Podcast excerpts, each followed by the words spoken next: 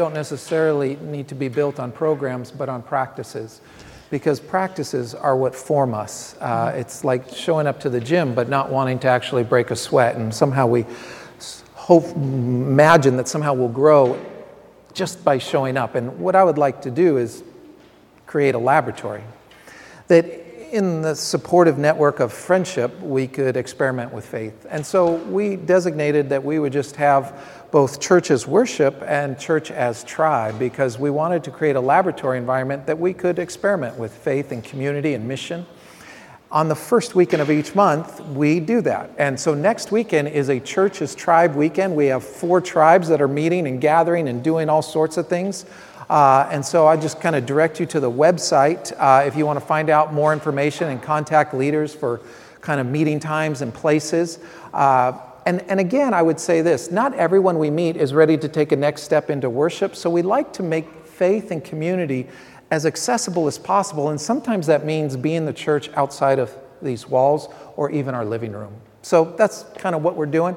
And then the following month, we're doing another church as tribe weekend, uh, but we're gathering all of our tribes together and heading out to the Frio River uh, for a community camping weekend.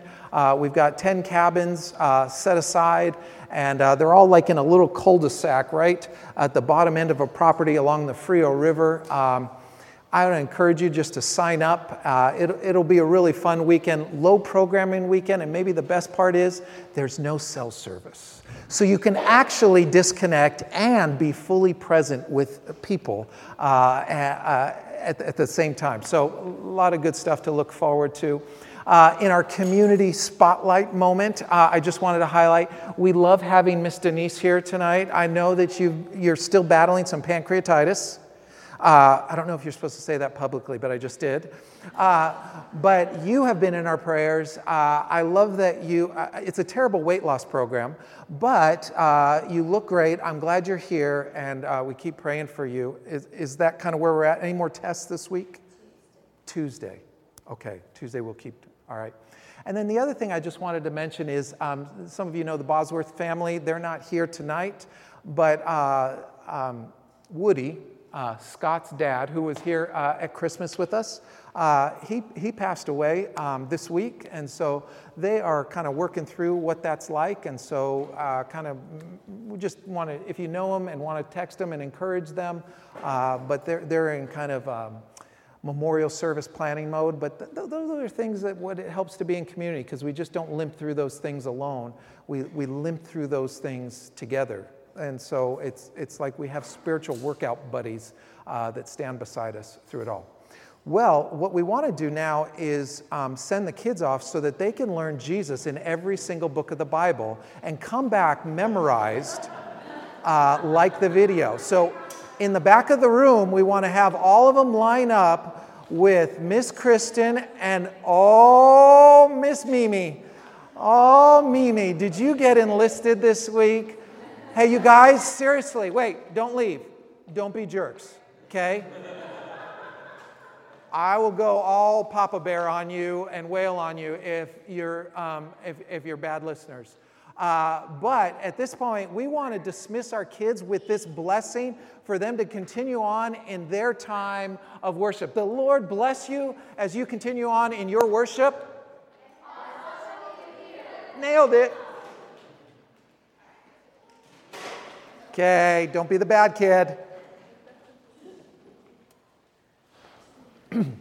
well, covenant is a hard thing to wrap our heads around, um, other than we know marriage. Uh, and marriage is the thing that we understand, um, for better or for worse, the nature of covenant relationship when it comes to God. But what we see is that God extends these sort of commitments to his people, and we make these promises back. And this is kind of how marriage gets fulfilled. Uh, and it forms this partnership. And what I would contend is that. Um, this world is created with so much potential. But the greatest potential doesn't rely on our human effort, our human ingenuity, our wisdom, our wit, our creativity. The greatest potential rests on God's covenant love. Now, we also understand what comes in, in the beauty uh, of a marriage is that you get companionship and then you get support, uh, you get kind of this intimacy and all these things. We also understand uh, from broken covenant that we feel betrayed and that we feel grief and we feel uh, a, sense of alienation and isolation. We know what it feels, which also tips our hand and allows us to see maybe what God sees when we break covenant too. That being said, there is a picture that I want to start out with, and I have a video for you about the, the beauty of marriage through the eyes of people who have been married for years and years. Just hit play.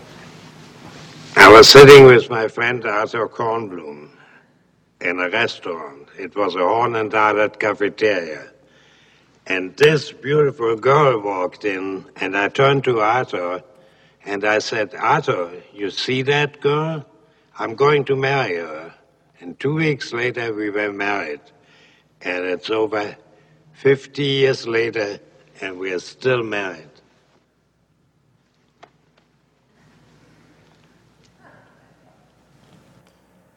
We fell in love in high school. Yeah, we were, we were high school sweethearts. But then after our junior year, his parents moved away. But I never forgot her.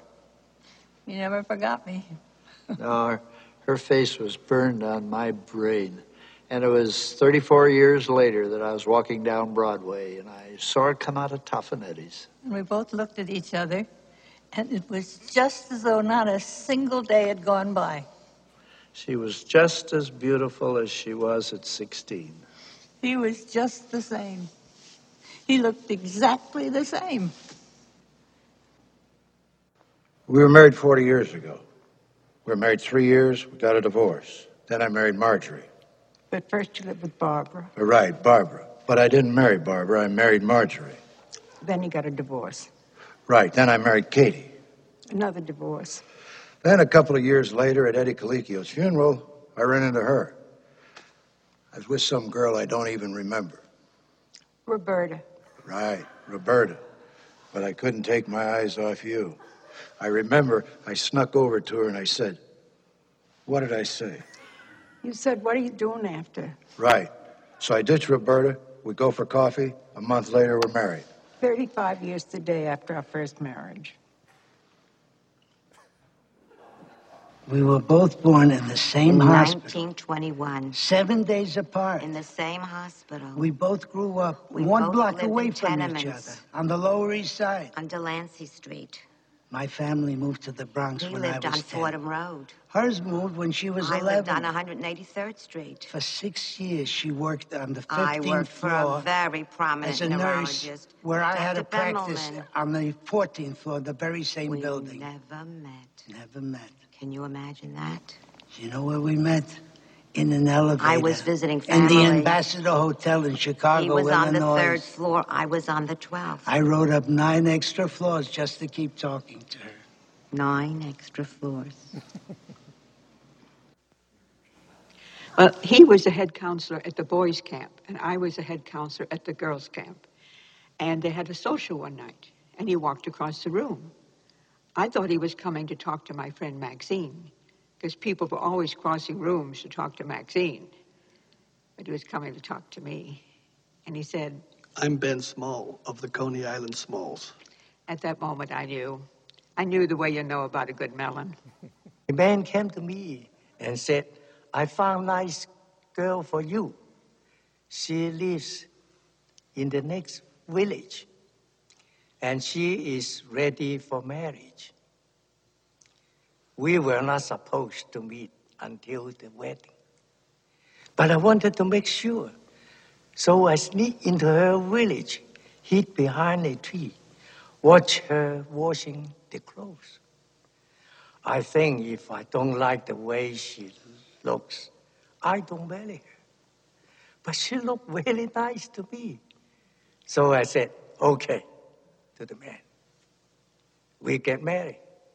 We married for 55 years.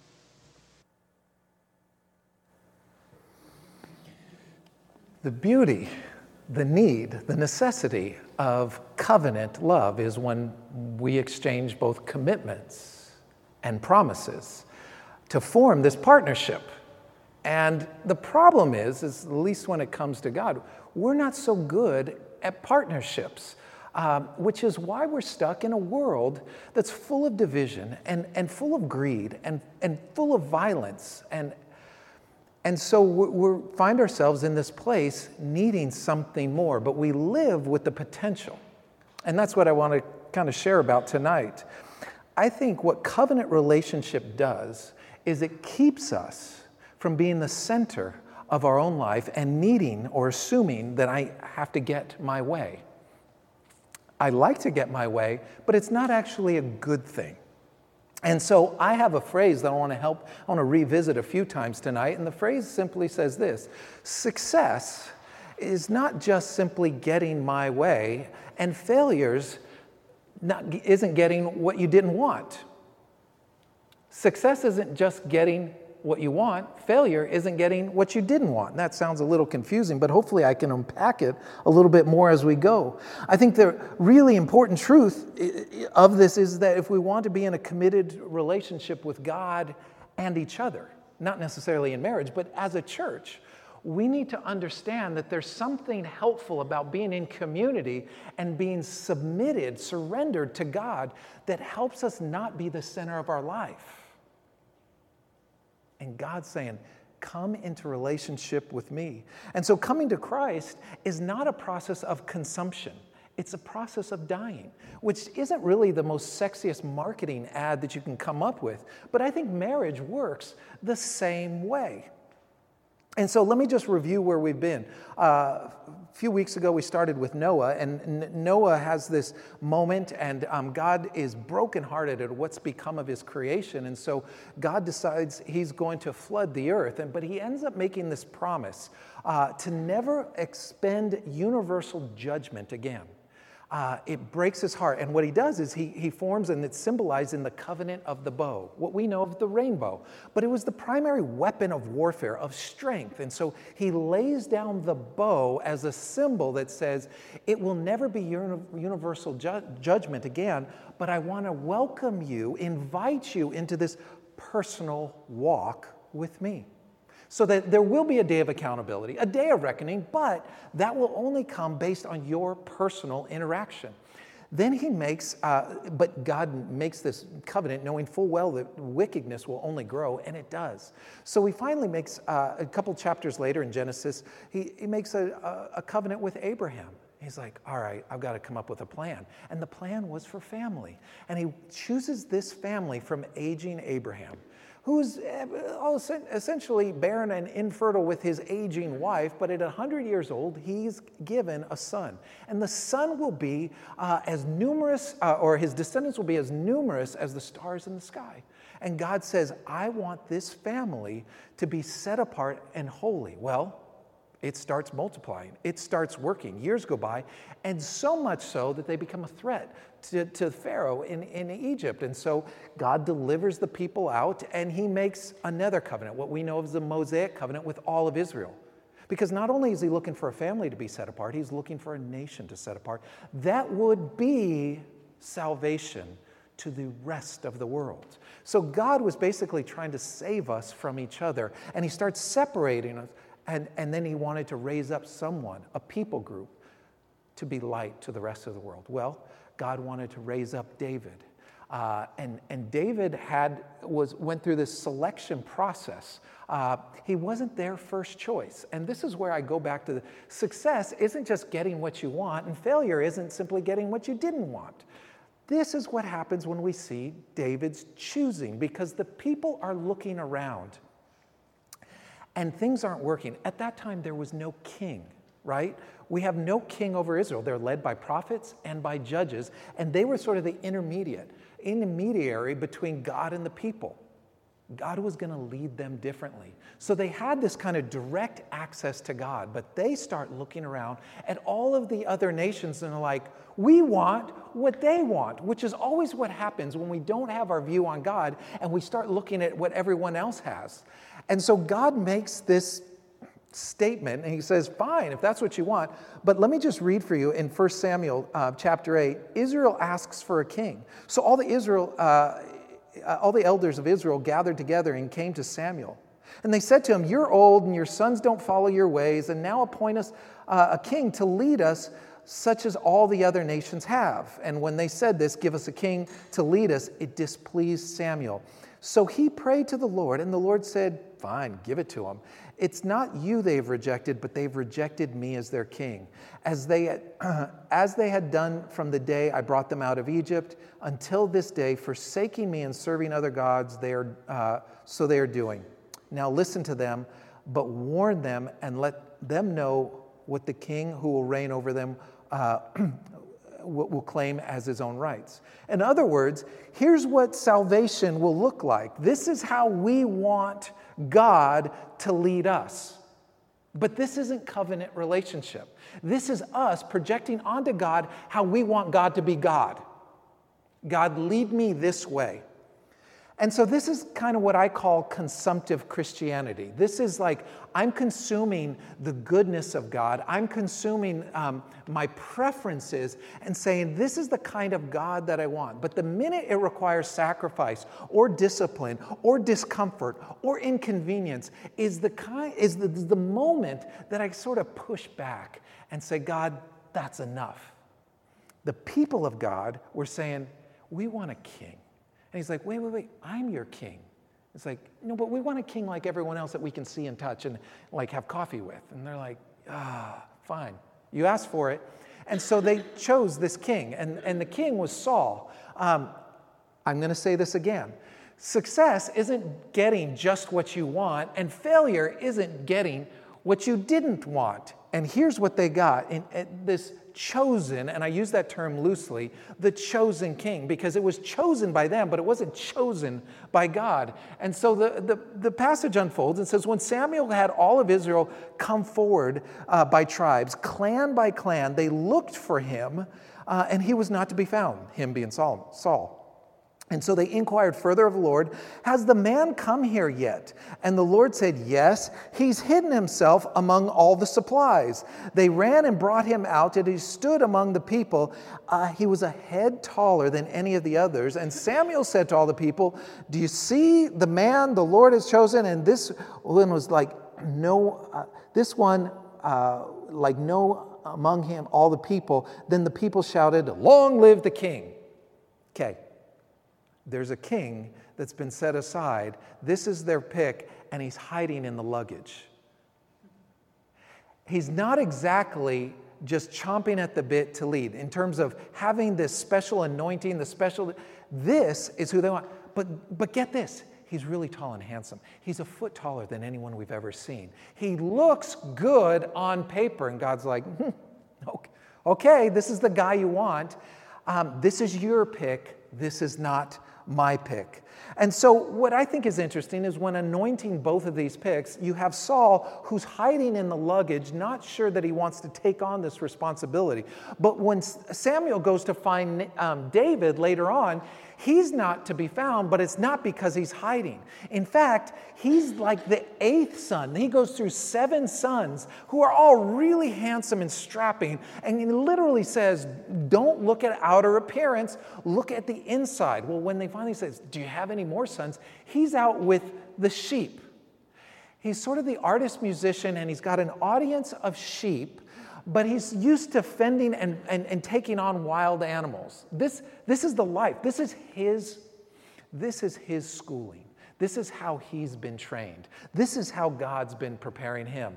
He has no qualms with standing up. He has no qualms with standing and taking on enemies. He just knows this comes with the territory, and this is who God has been pre- preparing. Well, he was the eighth son of Jesse, but this was God's pick.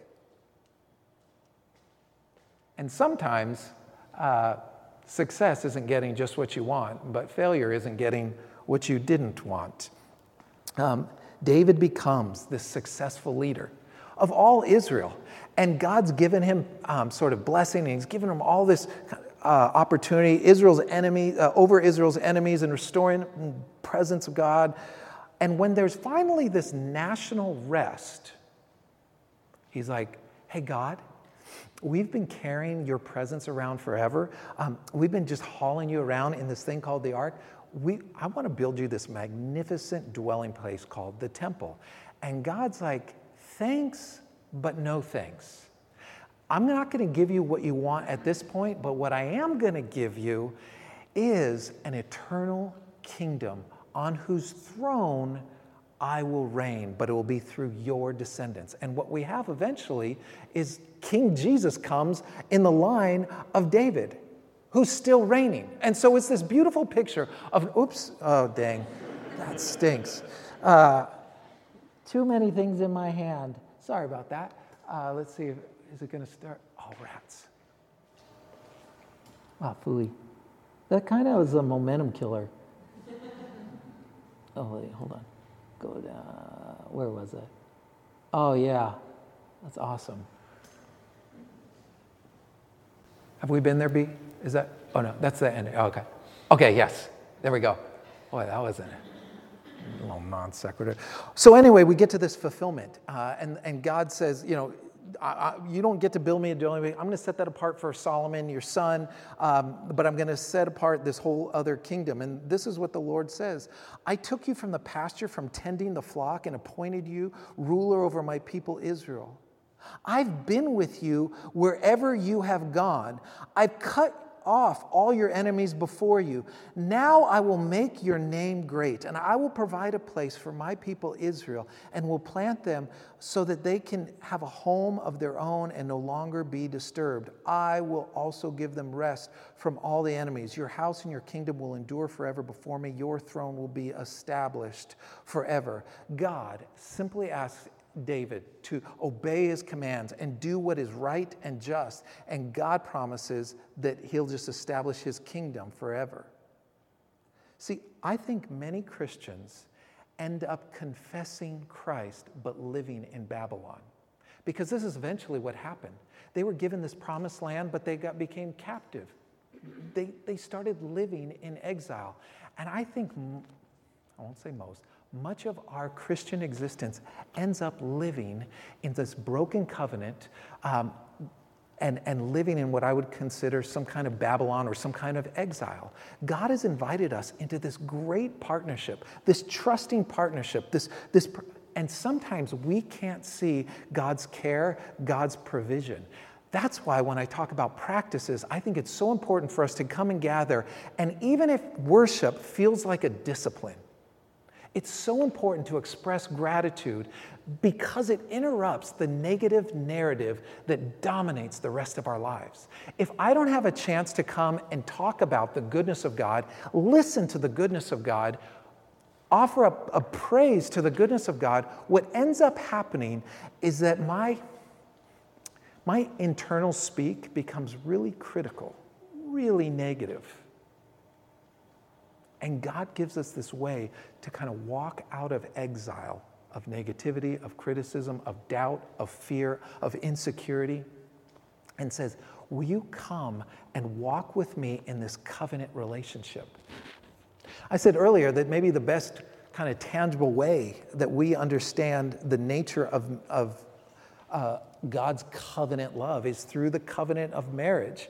And for some of you, that's a very vivid picture of something beautiful. For others, it's heart wrenching and heartbreaking. You're like, if that's the covenant that I can have with God, it feels underwhelming. My parents have been married for 58 years in, in um, uh, this August. And, um, you know, there's some things that they uh, chose uh, in their life. There was, they made some decisions that they, they, uh, I mean, they started out dirt poor. They started out, you know, they, they wanted perfect kids. They didn't get them. Uh, they wanted all of these things, but they just decided to choose faith. They chose Christ. They chose community. They chose a lifestyle that said, we're going to practice hospitality even when it's not reciprocated. We're going to practice generosity um, even when we don't necessarily agree or understand. Because there's something that we want to do to follow Christ saying, it's all of yours, and we want to be good stewards of it.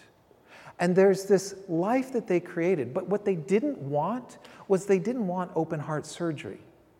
They didn't want to also have to bury parents. They also didn't want to have to live um, really poor at the beginning of their marriage, but they had to start somewhere. They didn't want to have to live with back surgery and both of them wearing hearing aids. Do you, do you see what I'm saying? Um, there is this covenant that they have walked in for 58 years, for richer, for poor, for better, for worse, in sickness and in health. And that's how it is with God's covenant love. When we say yes to his commitments and we make promises back, it does not mean we get our way and it does not mean he paves the way. I've been reading these articles. You've often heard about um, helicopter parents, of which I'm so glad we don't have any here. By the way, this is just a side note. I have relatives in Norway where we were having this helicopter parent conversation. Um, they have the same concept, but here's what they call it curling. I'm like, oh, that's perfect. A winter sports company. You know, the, the, the curling where you're just like going along the ice so it can get, okay, this was perfect. I was like, oh, so it's like unilateral, like transcends culture, hovering parents. I get it. There's a new phrase that's been being talked about. Have you heard about lawnmower parents? The lawnmower parent is the one who mows the, the path ahead of their kid so their kid doesn't actually ever have to learn to find their voice. The kid doesn't have to have any kind of adversity or ever kind of stumble. This is someone who goes before him and does all the work. And so I've been reading all these articles about like, this dad showing up and he's all like in his business suit and he's showing up and this is for like a 16 year old or 15 year old daughter and the school counselor is receiving like she gets called out no it was a teacher that gets called out of her room because she forgot her S'well water bottle. Okay. And and so this is the lady right now uh, my daughter couldn't drink out of the water fountains. I'm so sorry. So could you just pass this on to her? Yeah because that's where we're going. What i'm saying is God is not a lawnmower parent, nor a helicopter parent, but He did say, I am with you. And the only way that this, this, this love will be forged is through struggle, through commitment, through sacrifice. If we want to have this purity of our hearts and we grow into relationship with God, it comes not through ease but through struggle. And so I think a lot of what we've made out of modern day Christianity is somewhere that looks very convenient. We want to we want to create optimal uh, services at optimal times, and we want to have right um, temperature climate because we have to have all the, the things right for, for, to reach more people. But that doesn't necessarily transform a life. Can I tell you something that I've learned over the years? I've worked at large, very established churches for over 20 years. And something I've noticed on both sides of the interview table is that when churches start to go look for a new pastor, rarely do they want to hire a visionary leader. Now, I've been on the interviewing side and I've been on the applicant side. Um, and what I notice is most churches, especially churches who have a 10 plus year history, want to hire a caretaker. They're basically looking for someone to make them a bigger version of who they already are. They want to bring in someone and says, Can you just find more people who like what we like? What I'm saying is, when we come into covenant relationship with God, He invites us to come and die to ourself. He invites us to want to go through a transformational process. And if you've ever been married, and when you say I do, you're saying yes to a transformational process because you move from saying, oh, this is my weekend, to this is our weekend. And then if you have kids, you're like, holy cow, I don't get my weekends anymore. I don't get, I have your weekends that I facilitate. but what we're saying is we're moving and shifting the pronoun from me to we, maybe even me to you, so that we begin to say, not my life, but yours. David doesn't always get what David wants. The people of God don't always get what the people of God always want. And maybe that's the best part about it. David was highly esteemed. David was super flawed. David was favored by God. But David had a wandering eye and is prone to violence. He was terribly flawed. And yet God said, I can work with him.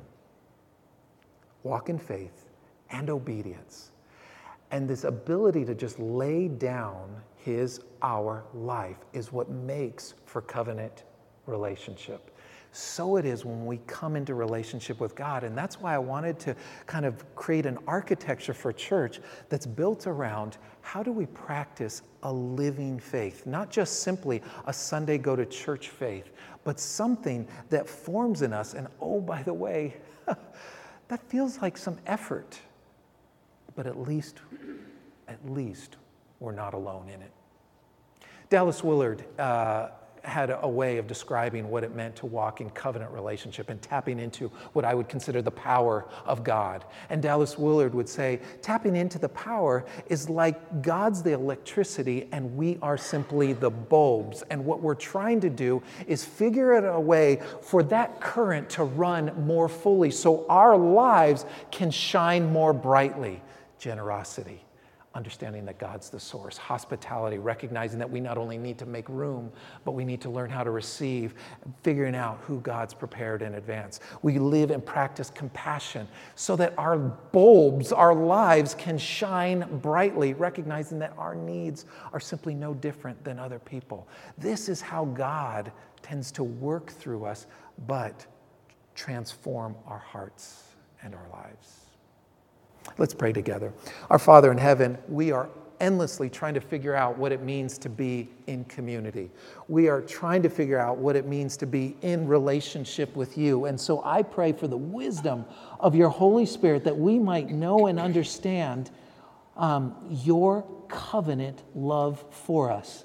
So, will you just speak to us in these places? Will you just um, uh, help us to surrender what we think we need what we would define as success. And thank you that you haven't given us everything we've ever asked for. But thank you that you surprise us with things we didn't even know to ask for. So I pray for spiritual eyes that you would help us to see your provision, your grace, your mercy,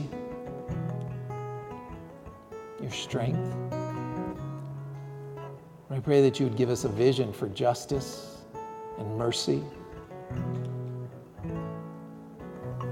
I pray that you would just give us the courage and the strength to walk with a living faith in sickness and in health, for rich or for poor. I ask this in the name of Jesus. Amen.